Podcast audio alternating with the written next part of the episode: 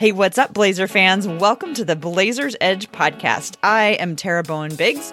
I am unfortunately not joined by Danny Marang tonight, but I am joined by Bleacher Report's Sean Highkin. Welcome to the show, Sean. Uh, so good to be with you, Tara. We should we should probably mention that this is kind of a you know we have the lo- great Lost episode that's the two of us and Dan. Yes, I uh, was uh, wanted to because that was my fault that we lost that recording. So I want to fess up to that, and I am so sorry because uh, we did have an amazing conversation last night. No, I I wasn't trying to put you on blast there. I was just I was just like we, we the listeners have to know that there is a lost episode out there. It's part of the Blazers Edge legend. Yeah, well, I mean, I was going to cop to it anyway. So, um, but my favorite part about it is we got super super close to Dan admitting that he was wrong about something. Of course, he didn't, but he was really close and I just I that warmed my heart. And then of course I flew too close to the sun, and the whole thing disappeared.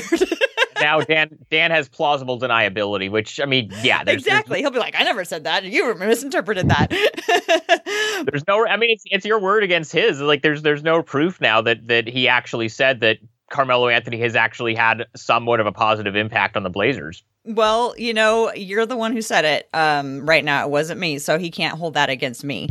Uh, but yeah, it is a bummer that he is not able to uh, be here tonight. But like, we couldn't let another day go by without talking about Carmelo Anthony, who is now the Western Conference Player of the Week. I mean.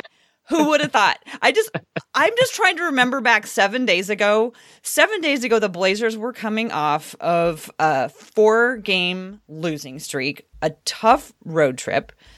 And today, the Blazers are coming off of three wins and they're headed into some, you know, some tough games.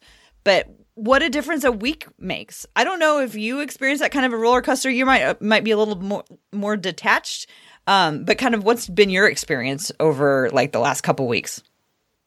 Well, I mean, I think the, the big takeaway is that the cure for any team that's struggling is play the Bulls twice in a week, and then things start to look a lot rosier. I will just say I got the notification because I have I have the no Twitter notifications turned on for a few accounts, including the NBA's like official PR account that tweets out like press releases. And when I saw the one this morning that said. uh Giannis Antetokounmpo and Carmelo Anthony named Eastern and Western Conference Players of the Week, I just started cracking up because I mean, look, like this this was definitely a lifetime achievement Player of the Week award that they gave to Melo because they honestly they probably don't know that he's going to keep this up for much longer and they want to give him something, you know, because he's back in the league. Because obviously, you know, James Harden, Luka Doncic, there are other guys that you can look at and say probably should have won player of the week. But at the same time, it's like who's going to get mad about a player of the week award? You might as well just let Carmelo have this, right? Oh, there's plenty of people who are mad. oh, I've, no, no, I've I've I've seen it, but it's like like I just can't think of anything that's less worth getting mad mm. about. Yeah. Than a player of the week award. I don't think that they're they even give out a physical trophy for a player of the week award. I know they do for player of the month because like they'll do a they'll do a like a pregame on court presentation uh, with the player when they win, you know, in front of the home fans when he wins Player of the Month. So there is a little trophy, and I've always kind of joked that like, what does LeBron even do with his Player of the Month trophies? Does he like use them as paperweights? Because there's no way he has room in his the, in the trophy room at his main house or his second house or maybe even his third house for his player of the month awards because he has so many other accolades but like you know great this is carmelo anthony's 19th career player of the week award it's his first one since 2014 when he was on the knicks so like good for Melo. for sure. I mean, you know, they don't have criteria. They it's just you give it to who you want to give it to. And I think I don't know if it's a it's a kind of a welcome back to the league. You had a great week, you know, pat on the back. We're proud of you. And also like, you know, how much did the NBA help him get back into the league? I mean, I'm not I'm not saying that they did it to like, you know, make up for him being out of the league for so long, but you got to think that they were like, you know what, we need to do something you know, the, the other th- fun thing that we're going to get with Melo um, is going to be tribute videos, possibly from other, other teams. I wonder when we're going to get those. Yeah, well, we'll. I mean, I'll bet. I'll bet the Knicks do one because I mean, I think. I think you know, despite the way the last couple of years went, and I think, I think like the any of the you know the the animosity between Melo and the Knicks, I think that was entirely a Phil thing, not a Knicks thing. I think once Phil Jackson left, because like there, there, was there were you know when when Phil was still a team president, he, he kind of said all that stuff about wanting to trade Melo and saying that Melo was the problem with the Knicks. Uh, Melo came out and said, you know, I'm not going to waive my no trade clause under any circumstances ever. Like I'm just I'm going to block any attempt that they have to trade me. And then as soon as Phil steps down from the job, Melo's like, hey, suddenly I'm open to waiving the no trade clause. He that was that was all about Phil, and I think I remember last year. Uh, near the end of the season, when Melo was technically on the Chicago Bulls payroll, but not actually on the team, uh, he showed up at Madison Square Garden for one of Dwyane Wade's final games, and they showed him on the jumbotron, and he got a standing ovation from the Knicks fans. Like it seems like in New York, people still really like Carmelo, and I think I believe the Blazers are playing at MSG on New Year's Day or New Year's Eve, uh, sometime maybe about a month from now. So I would imagine they'll probably do something for Melo. Denver next week. I don't know, just because I mean he was great for them. They made the conference finals with him, but he did kind of force his way out of town. But then at the same time, like they got a lot back in the trade and they stayed relevant for a couple of years. At like, I don't know. I guess I guess it's a little bit more complicated with Denver. I don't think he's getting a tribute video in Oklahoma City because he wasn't very good that year, and certainly Houston. well, we kind of talked about this last night, and I thought it was a it was something I hadn't thought about before. Is Melo the most famous person who's ever played on the Blazers? I would argue Scottie Pippen just because he has the Michael Jordan association, and Michael Jordan is literally the greatest player in NBA history, the most iconic player in NBA history, and Pippen was the number two guy on those championship teams that are the most iconic teams, arguably, in NBA history. And the Blazers also had some pretty good teams while Scottie Pippen was there. So I would argue it's Scottie Pippen, but then I think Melo is probably number two in terms of just like pure casual fans who aren't basketball diehards know who this guy is. I think it's Pippen and Melo are the two. Well, and also think about like the pomp and circumstances that surround him. Like they haven't had anybody, I don't think, like Melo who has so much like celebrity cachet. I mean, do you really think that that Pippen had as much celebrity? Maybe maybe instead of the most famous player, I would say the biggest celebrity. I think it's just a product of social media and just you know it's a lot it's you know there, there's just a lot more media and a lot and you know these guys are just discussed a lot more. I my last year on the bulls beat was the year that Dwyane Wade was on the team. And even though you know he was at the end of his career by that point he was way past his prime but still like Dwyane Wade has the lebron association. His wife is an actual hollywood celebrity. He kind of operates in a different space in a different space than you know most you know just any like jimmy butler is famous to nba fans but you know most people who don't know about basketball don't know who Jimmy Butler is, but they might know who Dwyane Wade is because he's married to Gabrielle Union and you know he does stuff outside of basketball that gets a lot of attention. Carmelo Anthony is kind of the same way in terms of he's a guy both because he's so closely associated with LeBron because they're such good friends and they came into the draft the same year and LeBron is you know, the most famous person in the sport in this century. And then also, you know, his wife Lala is an actress who's famous and has done stuff completely unrelated to him like he does kind of have that cachet, and and and I and I will say, you know, having been at both of their first two home games since making the signing because they they they signed him during this road trip, and so it took a few games for them to actually play at home. But they played against Oklahoma City and Chicago. There was a different buzz around the team. Mm-hmm. Even though you know it's a 35 year old guy, nobody's really expecting him to come in and save the season. I tweeted this picture of like an hour before his first game uh, with at home with the Blazers the main team store at the Rose Garden was sold out of Carmelo jerseys. And this is a 35 year old guy who was just signed off the street, having not been in the league for a year. And then there was, you know, there's this buzz like around the players. The players seem like they're enjoying having him back because he's a Hall of Famer and all this other stuff. Uh, it, it, it just, it's, it's just like it's creating a different level. And I know on my end, as somebody who writes for Bleacher Report, which is a national outlet, like whenever I, you know, most of the stuff that I write on a day to day basis for them is focused on the visiting team because from a national perspective, my editors and you know other people at BR will tell me like there isn't a lot of national interest in the Blazers outside of Dame. Like there's national interest in Dame because he's a big star and he's a big name and he's you know somebody who's in commercials that casual fans know. But most of the time, I'm targeting whoever is interesting on the visiting team to do something on or talk about because there's more national interest there. Now Carmelo Anthony is on the team and you know it's one of the most decorated and accomplished guys of the last 20 years. And you know suddenly now there's it, it becomes a lot more interesting for me from a media standpoint. So this has definitely raised the blazers profile nationally regardless of what happens on the court and whether the signing ultimately works out or not. Oh i want to turn in a minute to what is happening on the, the court but i want to like talk about for me the thing that i i was not expecting that this would be so much fun. Like in a team that at the time seemed to be, you know, searching for answers, searching for a lineup that worked. You know, they knew Jusuf Nurkic was going to be out. They didn't know that they were going to lose Zach Collins at the beginning of the year. Uh, some of the players who they had assigned to take in secondary roles were now being thrust into, um, you know, more starting or more minutes than maybe they had intended. Like the things were were rough. And then Carmelo Anthony came, and I remember the first game that he played in, he stepped out on the floor, and there was just like sort of this electric. Um, the fans in the arena were excited about it. The players on the court were clearly excited about it, and it just like I hadn't even thought about that aspect. I was trying so hard to figure out like could he keep up with the team. I, you know, and having been out for a year, was he going to be in shape enough to be able to do what he needed to do on the court? And the minute he stepped out on the court, I was like, oh, there's a guy who knows the NBA. Like, he was a guy who knew what his role or what he's supposed to do. And like, the Blazers had gotten to a point where, you know, they were struggling. We were uh, wondering what was going to be the regular rotation. We had convinced ourselves that it was a really good thing that all these young players were getting a lot of minutes. And I still enjoy that. But I had in my mind, like, well, this is exactly what we want. We want the young players to get all of this early exposure. Um, and suddenly they had, like I said, they had a guy in the court who wasn't learning the game while he was playing it.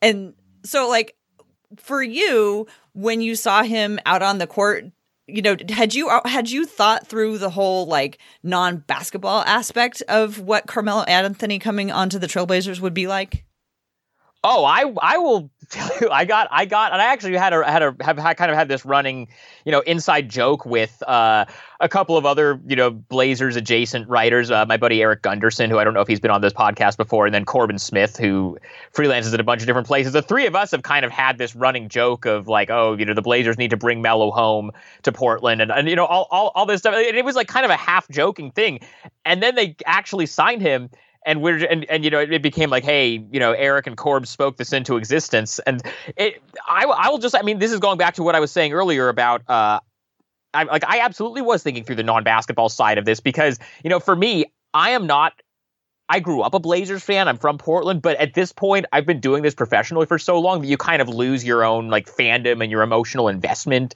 in whether the team wins or loses. Like I wouldn't consider myself a Blazers fan. I'm still a fan of the NBA as a whole, and I love the sport and I love the league, but I don't, you know, live and die with each loss by one specific team the way that maybe you know you and Dan do and other like Blazers Edge people who you know unabashedly come at this from a fan perspective. That's great. That's just not really my perspective at this. And so I'm I'm thinking about this purely in terms of like how it's going to affect my day-to-day life and the job.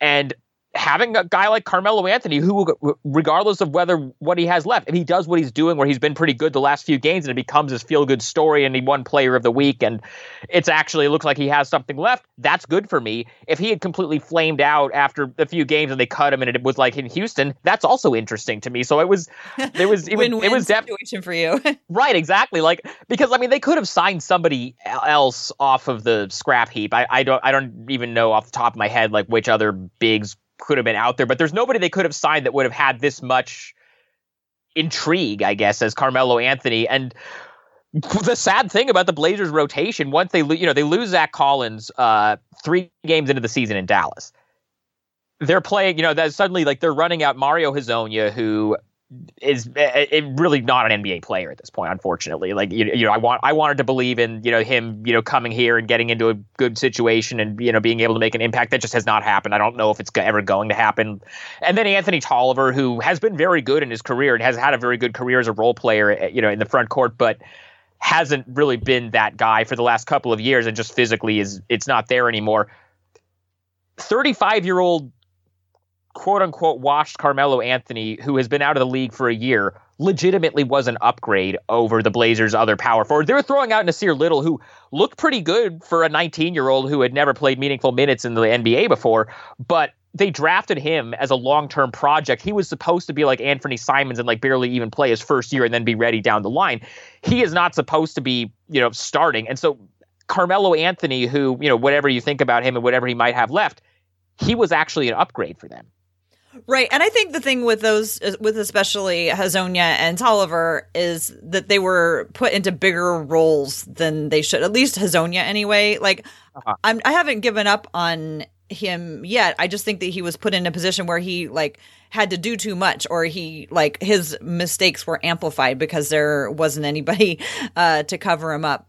Um, but uh, to switch topics a little bit, I'm wondering do you have a theory or have you developed a theory about why he was out of the Anthony was out of the league so long?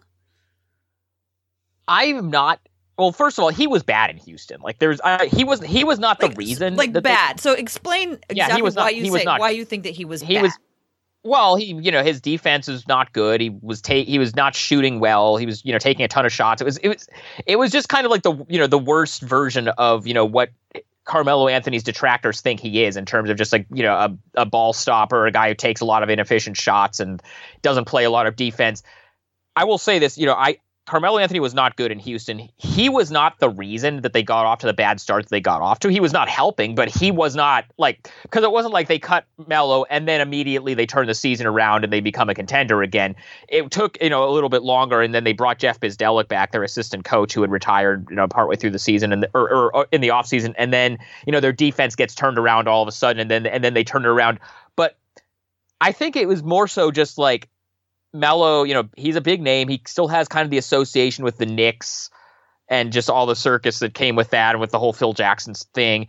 And I think between those two things, and Baxter Holmes at ESPN wrote a really interesting piece about this uh, over the offseason about kind of why Melo had washed out the way that he did. And, you know, a lot of executives around the league were talking about how he basically was never willing to adapt to a bench role or, you know, take a little bit of a reduced role or change his shot selection from what it was uh, when he was in New York. And I think a lot of teams just kind of felt like it wasn't worth all the circus that would come with it. And, and honestly, if Zach Collins hadn't gotten hurt three games into the season, Carmelo Anthony might still be out of the league. I don't think the Blazers would have gotten desperate enough to sign him. And then if they didn't, would somebody else have? I don't know. Mm-hmm. But, you know, he clearly has at least enough left. You know, you can argue about whether this three games against, you know, the, a terrible Bulls team and a not very good Thunder team is sustainable. But what he did in the last three games, like he belongs on an NBA court. Like you can, you can at least say that. And now, and now in retrospect, you can say, hey, maybe somebody should have picked him up. But that, you know, that's hindsight. Right. Well, and I keep thinking about the um, 2018. I was interested in Carmelo because that was back when Dame and CJ were both, you know, quasi campaigning to have him come. We know we'd been watching the Instagram photos of CJ playing pickup basketball with him, and um, it was clear that they were interested in in him. So I was like, okay, what's the deal? Because I missed like the Carmelo Anthony experience. I was so focused on the Blazers, I didn't know anything about him. So I talked to people from every one of the fan bases that he had been to. And these are fans, so I was getting the fan perspective. Sure. And from each of those fan bases, like nobody had anything bad to say about him. Like even Denver? No, the people in Denver were like, the franchise was in trouble and he came and he was our new hope. You know, he was the guy that you know gave us like you know he gave us years of um doing you know everything that was asked of him of you know uh being good on the court being good off the court you know being good to the media. And like just nobody had anything even in Denver you know they were they were philosophical about the fact that like relationships end right? You know sometimes people you know people just don't stay anywhere for life anymore. And like you said, they they got something back for him, and you know, people in in New York were the same way. Everybody, even in OKC, they were like, yeah, he wasn't the greatest fit, but like nobody hated him. He was a good guy. He, you know, he gave, uh, you know, he was again good to the fans, good to the media. The players liked him. Um, so anyway, I was just really puzzled where this. Uh, you know, it seems like it was, you know, from the front office because the players all around the league seem to really, really like him. Um, so I don't know. I'm I've just been puzzled about that. But I'm wondering now that you've uh, now that they've been home and played a couple games, have you been in the locker room since he was added to the team? Yeah, I have. Okay, so any changes or um, you know any feeling that's that's uh, that you can talk about? I mean, guys seem happier because they're winning. I mean, I the last time the last time I saw them in person bef- uh, was before the road trip, and they had the back to back losses to Sacramento and Toronto, and you know, Dame was kind of staying calm and saying, "Hey, you know, let's not panic. We're gonna, you know, we're gonna turn this around." But you know, when you're on this, you know, you're on this losing skid, guys are kind of bummed out, and and guys are kind of on edge you you know after the last three games they've won three games in a row and now it doesn't seem like the sky i, I know I, again i know there's the caveat they beat some not very good teams but you have to take wins wherever you can get them and just winning three games in a row and stringing together some some w's in, in the standings is kind of start to dig yourself out of the hole people are a little bit more relaxed i don't know how much of that is the buzz about having a future Hall of Famer in Carmelo Anthony in the locker room, and how much of that is guys are just generally in a better mood when you're winning than when you're losing. But yeah, I mean, I have been since they came back home from this road trip, I've been talking to players, not just on the Blazers, but in visiting locker rooms and and about the whole Melo thing. Everybody like everybody like you just said, everybody likes the guy. And you know, I've talked to you know beat writer. I have friends who are beat writers for the Thunder or the uh, Knicks. Uh, and you know they all say from a media standpoint when Melo was there he was great to deal with. Players all say he's a good guy and he's a good teammate. Like nobody's got a bad word to say about the guy on a personal level. He does a lot of charity work. He, you know, he he he seems like he's very well liked. I think that I think the negative perception of him comes from two things. I think one is there were two different times in his career where he had the opportunity to choose between more money and a better basketball situation because when he basically he you know when he was in Denver he basically forced a trade to the Knicks and if he had waited six months and just played out that season with Denver, New York would have had enough cap space to sign him. And he could have just gone to the Knicks where he wanted to go, and they wouldn't have had to give up like half their rotation and uh, you know their next five years of draft picks to get him. But he wanted to go get traded now because then they would have his bird rights and they could give him a longer extension. That was the first time, and then the second time was in 2014 when he was a free agent again. Uh, and this was when I was still on the Bulls beat. He came very close to signing in Chicago. Like they brought him in for a visit. Uh, they you know they did the whole billboard outside the United Center with the Melo and a number set like like like and, and he came very close to like he wanted to go to Chicago. It's just they didn't quite have max cap space, so he would have had to leave some money on the table to do that. And he ultimately ended up re-signing with the Knicks for a five-year max deal with a no trade clause and all of that. And so he, you know, at a couple of different times when he could have chosen between taking a little bit less money for a better basketball situation, he chose the money, which I am not going to begrudge him for. You know, that's well within his right to do that. It's his prerogative. Everybody values different things. Uh, and, but I think among certain people, uh, you know, a certain subset of fans who think that players make too much money and should be willing to sacrifice a little bit of money for winning, uh, for a better chance to win that kind of created this stigma of oh Carmelo only cares about the money he just you know you know he cho- he chose the money over a better basketball situation so I think that was one thing and then the other thing is he was so good in those Olymp- those three Olympics that he played in in 2008 2012 and 2016 uh, that they won the gold medal and the way he played in those Olympic tournaments was so different than the way he has played in the NBA throughout his career. You know, he's a lot more of a facilitator. He's a lot more kind of a catch and shoot guy. He's not ISOing as much and then you know fans look at that and say, well, why can't he play that way every year in the NBA? Why is he more focused on like I'm going to ISO, I'm going to jab step a million times, and, and and you know just try to score a bunch of points? Like I think it's like a a combination of those two things. It's not a personal thing because again, I've never heard anybody say Melo's a bad guy, and he and by all accounts he's not. And I've only dealt with him a little bit since he's been here. He seems great so far. I you know I've zero negative things to say about him, but I think between a couple of times in his career when he chose money over a, a, more, you know, a better basketball situation. And the way he plays in the Olympics versus the way he plays in the NBA, at least up until now, I think those are the two things. I, if I had to say what would con- what has contributed to kind of the negative perception of him, I would have to say that that's it. I think what you brought up about the uh, Olympics is really interesting. It's kind of the like you like you said. It's you see somebody doing something and you're like, why don't you do that every night?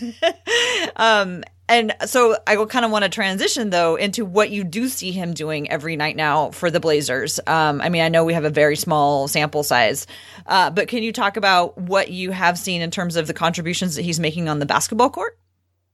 Honestly, I have to say I'm not mad at his shot selection so far. I mean, there's he's I don't feel. I mean, he is taking a ton of shots. I think he's averaging about 15 shots a game and and, and you know he, he's shooting you know 46 percent uh, which is pretty good but like he but I even even so some of the bat some of the shots that he's missed I don't feel like I don't watch him and I feel like oh why did he take that shot? Or you know that was a terrible shot. He should have passed there I'm okay with the shots that he's taking. I think he's, you know, willing to, you know, take some shots just kind of in the flow of the offense and not force things. And I think to the Blazers' credit, they've been trying to get him comfortable. And you know, early on in those first couple of games, they they you know called a lot of plays for him and tried to get him the ball early and force feed him and kind of establish him just to get it get him in rhythm and get him to feel like okay, we're actually trying to involve you in the offense here. So I've actually been you know pretty happy with his shot selection, at least from you know from the Blazers standpoint. And then, you know, he's made some pretty good passes. There were times when I thought he was just gonna, you know, force you know force him a bad shot, and he's actually kicked it out. Maybe found Rodney Hood in the corner for a three, or found uh, Skal Labissiere for a mid range shot. Like like he's made some good passes. Physically, I don't think there's really a lot he can still do on the defensive end. He can't really stay in front of most guys, but it's he seems active. He seems like calling. You know, he seems like he's talking a lot. He's you know, he's had a couple of blocks, which I mean, I'm surprised he was still able to get up in that in that way. But you know, he's he's been about the best case scenario of what you could expect 35 year old Carmelo Anthony to be. Do I think he's going to be as good as he was in the last three games the rest of the way? No. Do I think he's going to be as bad as he was the first three games the rest of the way? No. I think it's going to be somewhere in between. How do you? You said that you're feeling like pretty comfortable, like with the shots that t- he's taking. You're like, yeah, that that makes a lot. That, that one made sense. Um, I'm wondering if you know, what you think about the shot distribution or the redistribution, or if you've noticed, uh, you know, many changes in the way the Blazers are, you know, who's getting the shots.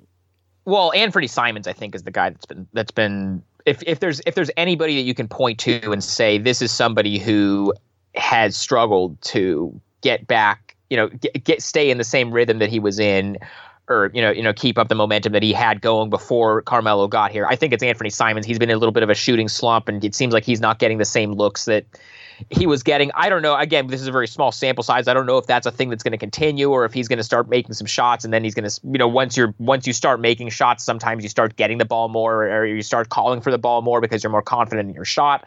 I guess that's the one guy. You know, Rodney Hood. I think I would like to see Rodney Hood have a few more shot attempts, but he's certainly knocking down the ones that he's taking. Like like this is his best shooting season by far of his career. Oh, I've loved watching Rodney Hood this season. He is pretty automatic. I mean, Dan mentioned this just, you know, after the first game, first week of games or so. Um, at the point when people were making shots and he was like considering how uh, in the last three years, if Mo Harkless or Al-Farouq Aminu got the ball, we all held our breath and like said our prayers and like wondered if it was going to go in. Um, to have it go into the hands of Rodney now, it's like, oh, that's going in. Oh, it didn't go in. Oh, that's kind of surprising. You know, it's a very different uh, feeling this year than it has been in the Fats, and that is no shame to uh, Harkless and Aminu because everybody knows how much I love them. Well, those guys aren't as good as shooters as Rodney Hood, right? But yeah, it just it was we were so used to them getting the ball and it being like, is it going to go in? I don't know. But now Rodney like, Hood Rodney's shooting, got it. Like, and we're more surprised when he actually misses. Rodney Hood is shooting 53% uh, from the field and 50.8% from three. I don't think that's, I think that's going to come back down to even, you know, I don't think he, I don't think he's going to be shooting 50% from three the whole year. I like I think it's going to come down and like like his career averages, you know, mid mid to high 30s like even if but even if he stays around there, like that's still pretty good.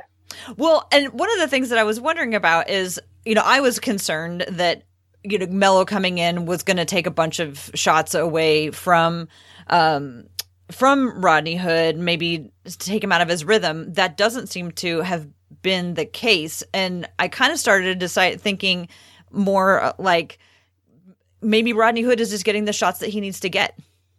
yeah, yeah. I, I'm not really looking at their offense and saying, "Hey, I think they need to do a lot of a lot of a lot of things differently in terms of the guys that are taking shots." You know, given how well Rodney Hood is shooting, would you like to see him get a few more shot attempts? Sure, but I think I, I felt like at least in these last three games, and again, every single time I talk about these last three games, I have to throw out the caveat of they were playing the Bulls twice and the Thunder. Like you can't really be looking at this and saying this is going to be sustainable, but. I do feel, you know, I do feel like they are most, for the most part, not forcing a lot of bad looks, and they're getting. I think, I think a lot of this also is, you know, Dame missed a couple of games of the road trip with the back spasms, and since then, like he won't admit that his back is still bothering him, but I think his back is still bothering him, and he seems like he's been a lot more willing, you know, more like, okay, I'm just going to slow play this. I'm not going to take a ton of shots myself. I'm, I'm still recovering from this back injury. I'm going to try to get guys other looks, and I'm going to take a step back from my own offense and just try to facilitate more. And then the fact that CJ, you know, CJ had this terrible start to the year as far as his shooting, and then he's kind of picked it back up and maybe come back to, you know, what we expect from CJ at this point in the season. Like, I, I, I think it seems like everybody's so, everything is sort of starting to fall into place. I don't. It's just a matter of is, is this all going to be sustainable?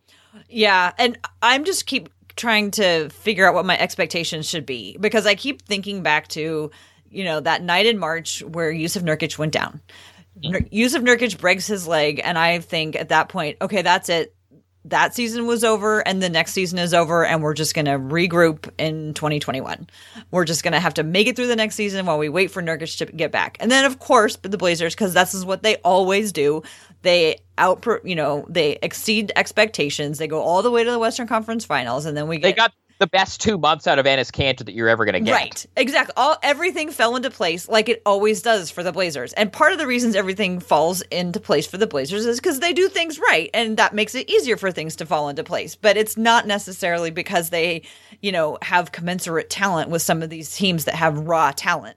Um, but they do everything right, and so they exceed and so then the the season started and there was the championship discussion. And you know even you know I got caught up in it. I didn't really think that they were going for the championship but I thought what's the harm in talking about it right? What's the harm in saying hey we can at least repeat what we did last year? And then I got to look at the team and I was like hmm maybe this isn't going to go as well. Um but I just I don't know where my expectations should be anymore. Because I, what do you think my expectations now are still about where they were going into the season. I loved that they were talking about wanting to compete for a championship, but I never even even with the Nurk injury, every, so many things had to go right for them to get to as, get as far as they got last year. Like like like I I don't know if they would have won that series against Oklahoma City in the first round uh, if Paul George had been at 100%. And clearly, you know, he had surgery on both shoulders in the offseason. His shoulder was clearly messed up, and he was maybe like 20% of what you would expect Paul George to be. So, you know, they sort of caught a break there. And then I think the Denver team that they played in the second round was probably overall more talented than them, but it was just a kind of a young, experienced team that wasn't really ready yet. And the Blazers were, you know, able to get past them. And, you know, they got a couple of good games from Evan Turner and Meyers Leonard and you know Kanter played well, like all like all this stuff. And then even the Warriors, like they were pretty competitive in that series. They got swept, but they were up by 15 points in, at some point in all those games because the Warriors didn't have Kevin Durant, and then uh, Iguodala was out for part of that series too. Like you can't really look at that that team last year and say, "Oh yes, this is a formula for they're just going to run it back. And they're going to and, and and then especially like some of the moves that uh that they made, you know, they, they basically reshaped the entire roster outside of Dame and CJ in terms of like they let Aminu and Harkless go and they brought in Whiteside, they brought in Collins, they brought in or not Collins, uh Bazemore, they brought in some other guys. Whiteside has been about as advertised to me. He's you know he has games where he makes a lot a big impact on the defensive end, like the Chicago game the other night, uh, and he puts up big numbers, but you know the effort is inconsistent on that end. Uh, and he he he seems like he's more you know he's kind of more of like an empty numbers guy than you know a really impactful defensive player. He's basically he basically is the player that he was in Miami. Bazemore I thought would be better, but my expectations coming into the year were yeah they could they're, they'll they'll be a playoff team. They will you know they'll Maybe they can win around if they get the right matchup, but do I think they're going to get back to the Western Conference Finals? No. Do I think their championship is a realistic thing uh, for them? Certainly not. So that was my expectations going into the season. That's kind of still where I'm at now. I, I mean, the, the thing about it to me, Tara, is with Dame and Stotts, your floor is pretty high. Mm-hmm. Like because just those two guys, you know, like Terry, you know, gets guys to overachieve. You know, he gets the most out of the talent that he has. You, have seen this has happened so consistently over the years. And then Dame is just so steady and, and he's and he's so consistent and he's so reliable and he's so durable. And you know, you he you have CJ there too. You know, who, who's also a, a threat offensive. Like their floor is very high. I still do. I st- even with this start that they had they've had bad starts with this group before. Like they're I and then they go on a run in January or February. I still expect that the Blazers at the end ultimately, as long as Dame is healthy, I think they're going to make the playoffs. Do I expect them to get out of the first round? Probably not. But I I think they're still I think they're still a playoff team, and that's about where I was before the season started. I think with the Blazers, what I need to do is just um, like add one more round of playoffs to where I think they're going to because sure, like my whole I mean, my, they overachieve every year. You might as well. Do. They do. Like I said, because they do things right, and when you do things right, you have everything in place so that you can capitalize on things like luck. Um, and you know when you've got everything laid out, then you know you can run you just have a better opportunity to get all the way through it. I have one last uh, question about Melo before we transition. Um, with Melo playing, I, I don't expect necessarily that he's going to, you know, get Western Conference Player of the Week every week for the rest of the season. I, I um, think you gotta, you gotta take the one Western Conference Player of the Week award that he got. Like, I think that's I think probably that's amazing. I'm so excited about, it. and I just, I, it just infuriates me that there are people out there who are, you know, I've seen on Twitter like Blazer fans who are like, you know, oh, like this, you know, I'm just like, just everybody just relax, just enjoy it. Melo is on, both, on both on both sides. Like if you want to, they want to give Melo Western Conference Player of the Week. Like it's not a travesty, and it's also not proof that this is like the greatest comeback story of all time. Yeah. Like it's fine. It's it's fun. It's a, it's a Player of the Week award in November. Who cares? Like that's we, that's. Yeah, can we just have fun and not overanalyze it?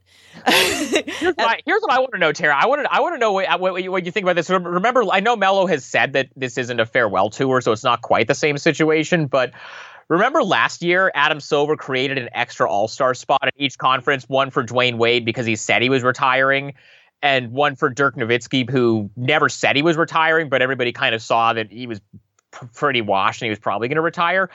I would imagine they're probably going to do something to honor Vince Carter uh, this year because he's he, you know he's 42, he's in his 22nd season. He is he has all but said like I'm retiring after this season and then Carmelo Anthony in the in the Western Conference. Balance it out with out. Carmelo. I mean, why sure, not? Why not? Like like who knows? Like like I, I would, would would you be shocked if they did kind of a similar thing? And I know again, I know Melo has said this isn't a farewell tour, but you know he's 35. This is year 17. You can't really reasonably expect that he's going to play much beyond this year. Yeah. So I, I, and I just want to see what the reaction is going to be if that happens because all the players are going to be. It's going to be just like you know with his comeback. All the players are going to be super happy for him because he is revered among players. But then there are the same people who were mad about him winning Player of the Week this year or uh, this week are going to be like, this is a joke. Like Carmelo doesn't deserve to be in all, and, and it's just, I'm, I'm not looking forward to the day that that happens. If that happens, just, just to be on Twitter. Yeah, I, I think one thing that I can take away from this situation because I'm always trying to learn. One thing I can take away is to listen more carefully to players. Uh-huh. Um, I mean, it seems like I should have known that already, but this is just, you know, more evidence that, uh, you know, listen to what the players have to say and, you know, don't just dismiss them, you know, because we think that they're sticking up for their friend. No, it's like this is somebody that, you know, they know knows how to play basketball. And like that was a really good point that they all had is like you could, you know, train young players up to learn how to play the game, but why not put somebody on the floor who actually does know the game? Like it's it's worth the investment, especially, you know, with how much that they're actually paying him. But my my last question was going to be if Melo continues to play well, not exactly the same level, but playing, you know, well, um, do you think, or at what point do you think it might change the Blazers' plans? And by that, I mean everybody, a lot of people are assuming that they're going to make a big trade at the deadline. I still think they have a big move coming. Mm-hmm. What that is, I don't know. But you have Kent Bazemore making 19 million on an expiring contract. I think Whiteside is 27.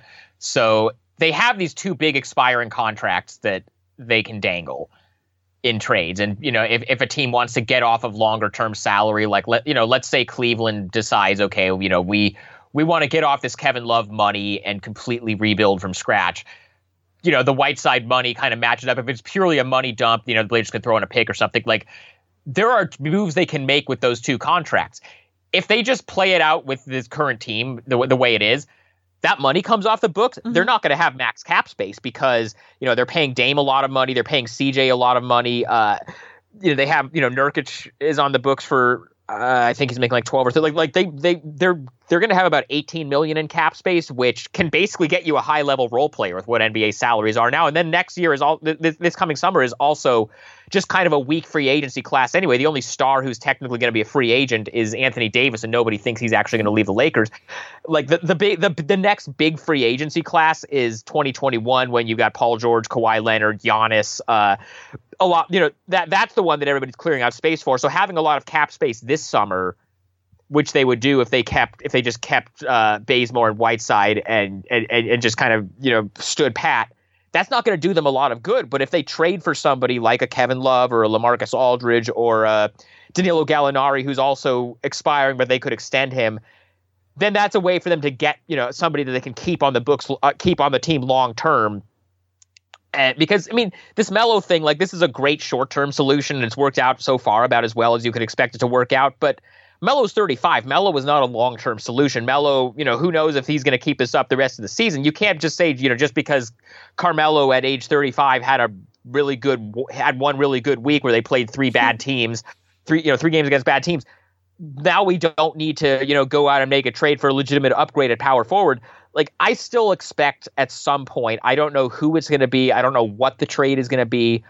I expect that they're going to make some kind of move to add an upgrade at that position at the deadline. And the thing that's going to be interesting to me is how Melo reacts to that because right now he's starting at power forward because he has to start at power forward because they don't have anybody else. Because like I said, like you either your your options are 19 year old Nassir Little who has made played like very few meaningful NBA minutes, or Mario Hezonja or Anthony Tolliver who are like not NBA players at this point. I think Melo, you know, he has said in the past, like when he was in Oklahoma City, it was a big thing where he said, like, I'm not going, I'm not going to come off the bench. And then it, obviously in Houston, like, like that was a whole thing. I think because he was out of the league for a year and he's just so happy to be on a team, I think now his perspective has changed enough that if they bring in, let's say they do like do a trade with San Antonio and bring back LaMarcus Aldridge, who clearly has to start at power forward, you know, because he's younger and he's better than Melo at this point. I think if if that if something like that happened where they brought in somebody who was clearly better than Melo at this point, or Gallinari or somebody, I think he'd be okay with it because again, he was just out of the league for a year, so his options are be out of the league again or be okay with coming off the bench and taking a slightly reduced role at age 35 when he's kind of now already had this, you know, victorious comeback tour. Well, I think we should transition. You've said maybe five or six times already about uh, the Blazers coming, uh, having played three games against, uh, winning three games against two bad teams. So, like, I don't disagree that Chicago and OKC were uh, not uh, great teams. I mean, they they had pretty much the same record as the Blazers going in. So this was one where um, I look at it like it would have been really bad if they had lost those right. games. Um, I would have been more concerned about them losing than excited that I am about winning. But I'm still excited about winning because, like you were saying earlier, you know, winning is winning is good. It like you have to take whatever you have to take, even if you have a soft like part, part of the schedule, and people can say, oh well, they you know they they they won because they were playing these teams. You still have to, and like the Blazers do it. the Blazers have lost to bad, like they lost uh-huh. to Cleveland, they lost to the Golden Santa Cruz, they lost to the Santa Cruz Warriors uh, like you know they, they have lost to bad teams. You know, you know you, you mm-hmm. see what San Antonio has kind of become this season. They lost to San Antonio early on in the year. Like they like they have lost to bad teams this year. So, you know, there was no guarantee. And, and even like Chicago, they they only won that game uh, against the Bulls, the second one by five. Like the, there was no guarantee that they were going to win that game. I think that you know they they pretty much had it in hand most of the time. But Chicago was competitive. Like you have to take the easy wins when you can get them and not hand rings too much over, oh, well, you know, they did play these bad teams. But at the same time, you do have to put it in perspective of, you know, just because Carmelo did what he did against the Bulls and the Thunder, or just because they had such an easy time beating the Bulls and the Thunder, that doesn't mean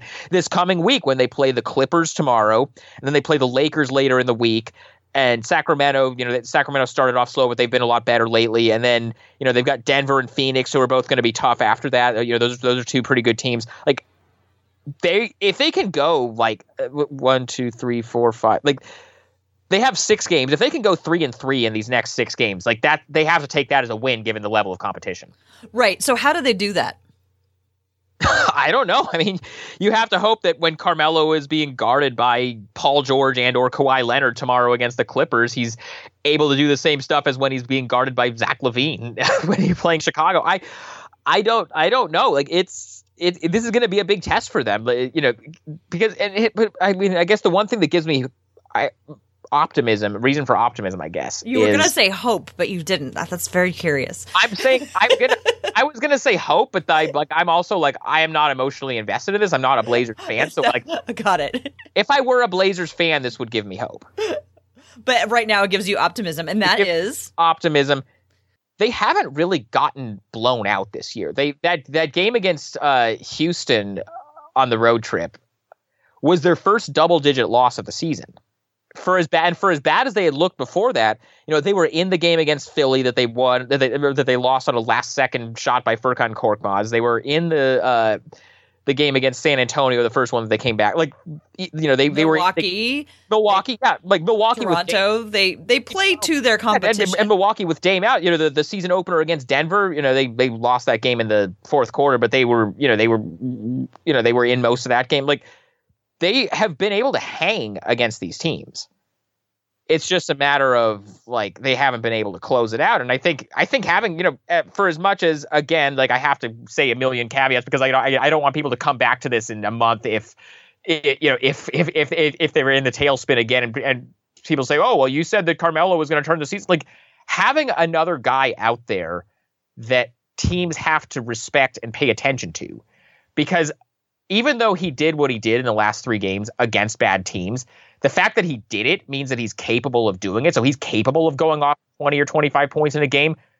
Teams have to guard him. And, you know, before that, you know, other than Damon CJ, there's really nobody else on the Blazers that you have to look at and say, oh, well, we really have to pay attention to this guy. We can't let this guy get a shot late in the game. Give, you put Carmelo Anthony out there, he is 35 year old Carmelo Anthony, who isn't the player he was five or 10 years ago, he's still Carmelo Anthony. He's still a guy that commands a certain level of respect and a certain level of, t- of attention from opposing defenses. So just having that guy out there that you have to respect, like that, that could be a difference. I mean, I'll be really interested to see how they do against this kind of tougher schedule in terms of opponents coming up. They have a pretty home heavy schedule, so you would you would you would hope that they would take care of some, uh, some you know, uh, the majority of these games just because they're at home and they, they're not going to have a stretch this home heavy again th- the rest of the season. So like you know they'd have to do that, but the competition level, besides the Thunder and Knicks games coming up, the competition level is going to be a lot tougher. Mm-hmm. Yeah, there's some there's some tough games coming up. Um, not quite they're not all on the road, so it'll, it'll lighten up a little bit. Um, one player, so we talked a ton about Carmelo, um, but there's another player who had a pretty extraordinary game on um, uh, on Friday against Chicago, and that was, of course, Hassan Whiteside with his 10 blocks, his near triple double. Um, and what I wanted to ask you about Hassan Whiteside, I have a really hard time watching him because I don't know what I should be watching for. Here's the thing with Hassan Whiteside. You touched on it earlier. You know, he can fill up the box score and you can be like, was he even there? Like it felt like there was a layup line to the uh, to the basket on some nights. But then on other nights, it's like he's really protecting the rim. And some nights he gets blocks, but you're like, I didn't even feel the impact of that. But in that Chicago game, I really felt that he had an impact on the game. So, like, what's going on there? How what should I be watching for? Like, for like, what does good Hassan Whiteside look like?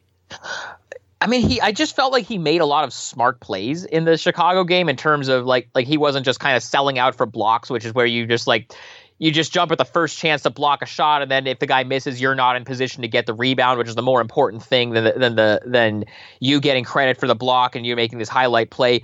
It's you know, it's been kind of it's been pretty inconsistent with him where, uh, you know, I, and I think the Blazers have kind of gone as he's gone when he has a defensive effort like he did the other night against the Bulls usually they win. And when he's mailing it in on that end or he's, you know, just chasing blocks or chasing stats, they lose. And I think you coming into the season, you kind of hope that the ratio of good Hassan games and bad Hassan games would be two to one. It's been more like one to two so far.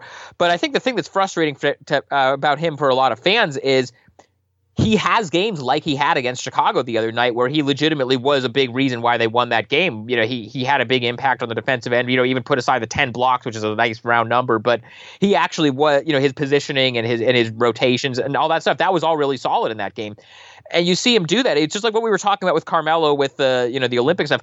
You see that he has the ability to play that way and have that kind of impact and you watch and you go, he's talented enough to do that. He has this skill set why doesn't he do it every night? And I do not know the answer to that question.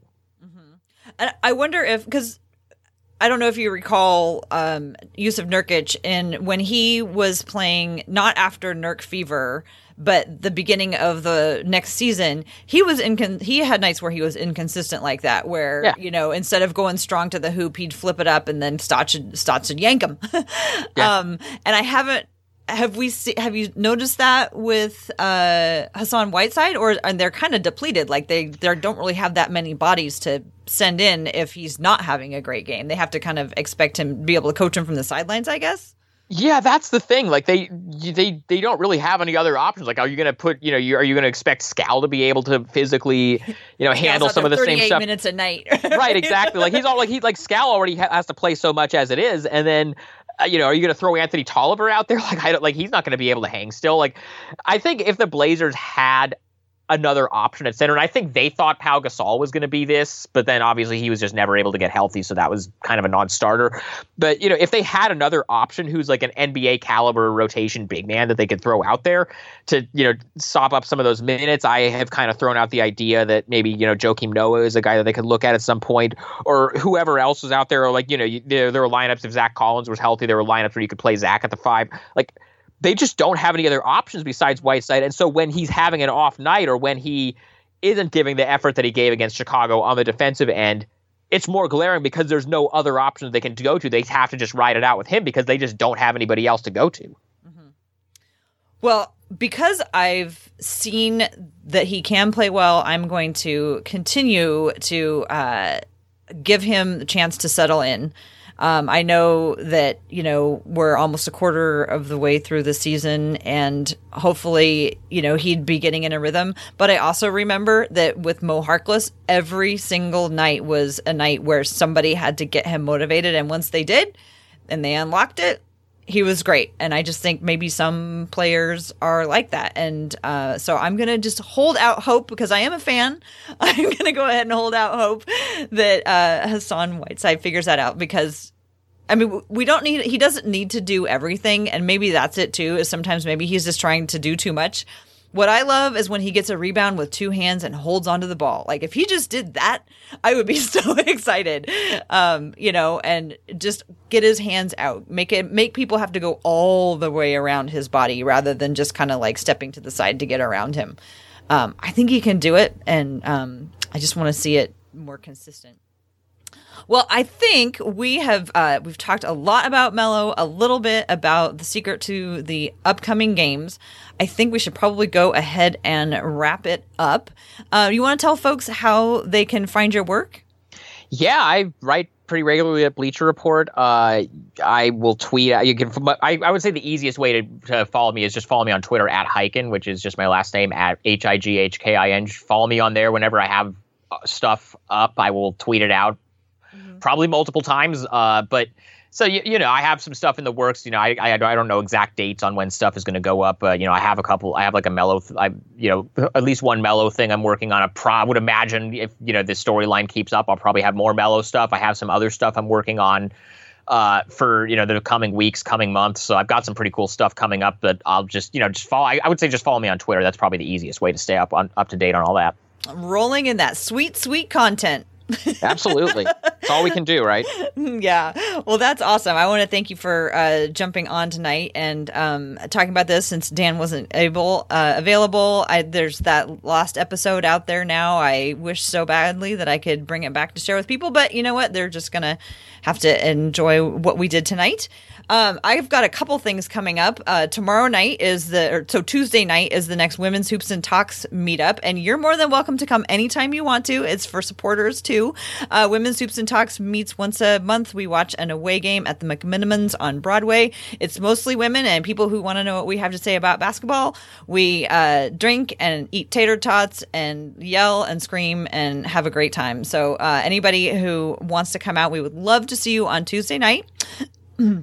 excuse me the other thing that i have going on is that uh, i've got friends at a nonprofit called incight which is i-n-c-i-g-h-t and they help people um, with who have disabilities or who have other challenges. Um, they're they bring out the potential in people. They help them with education and unemployment and inclusion.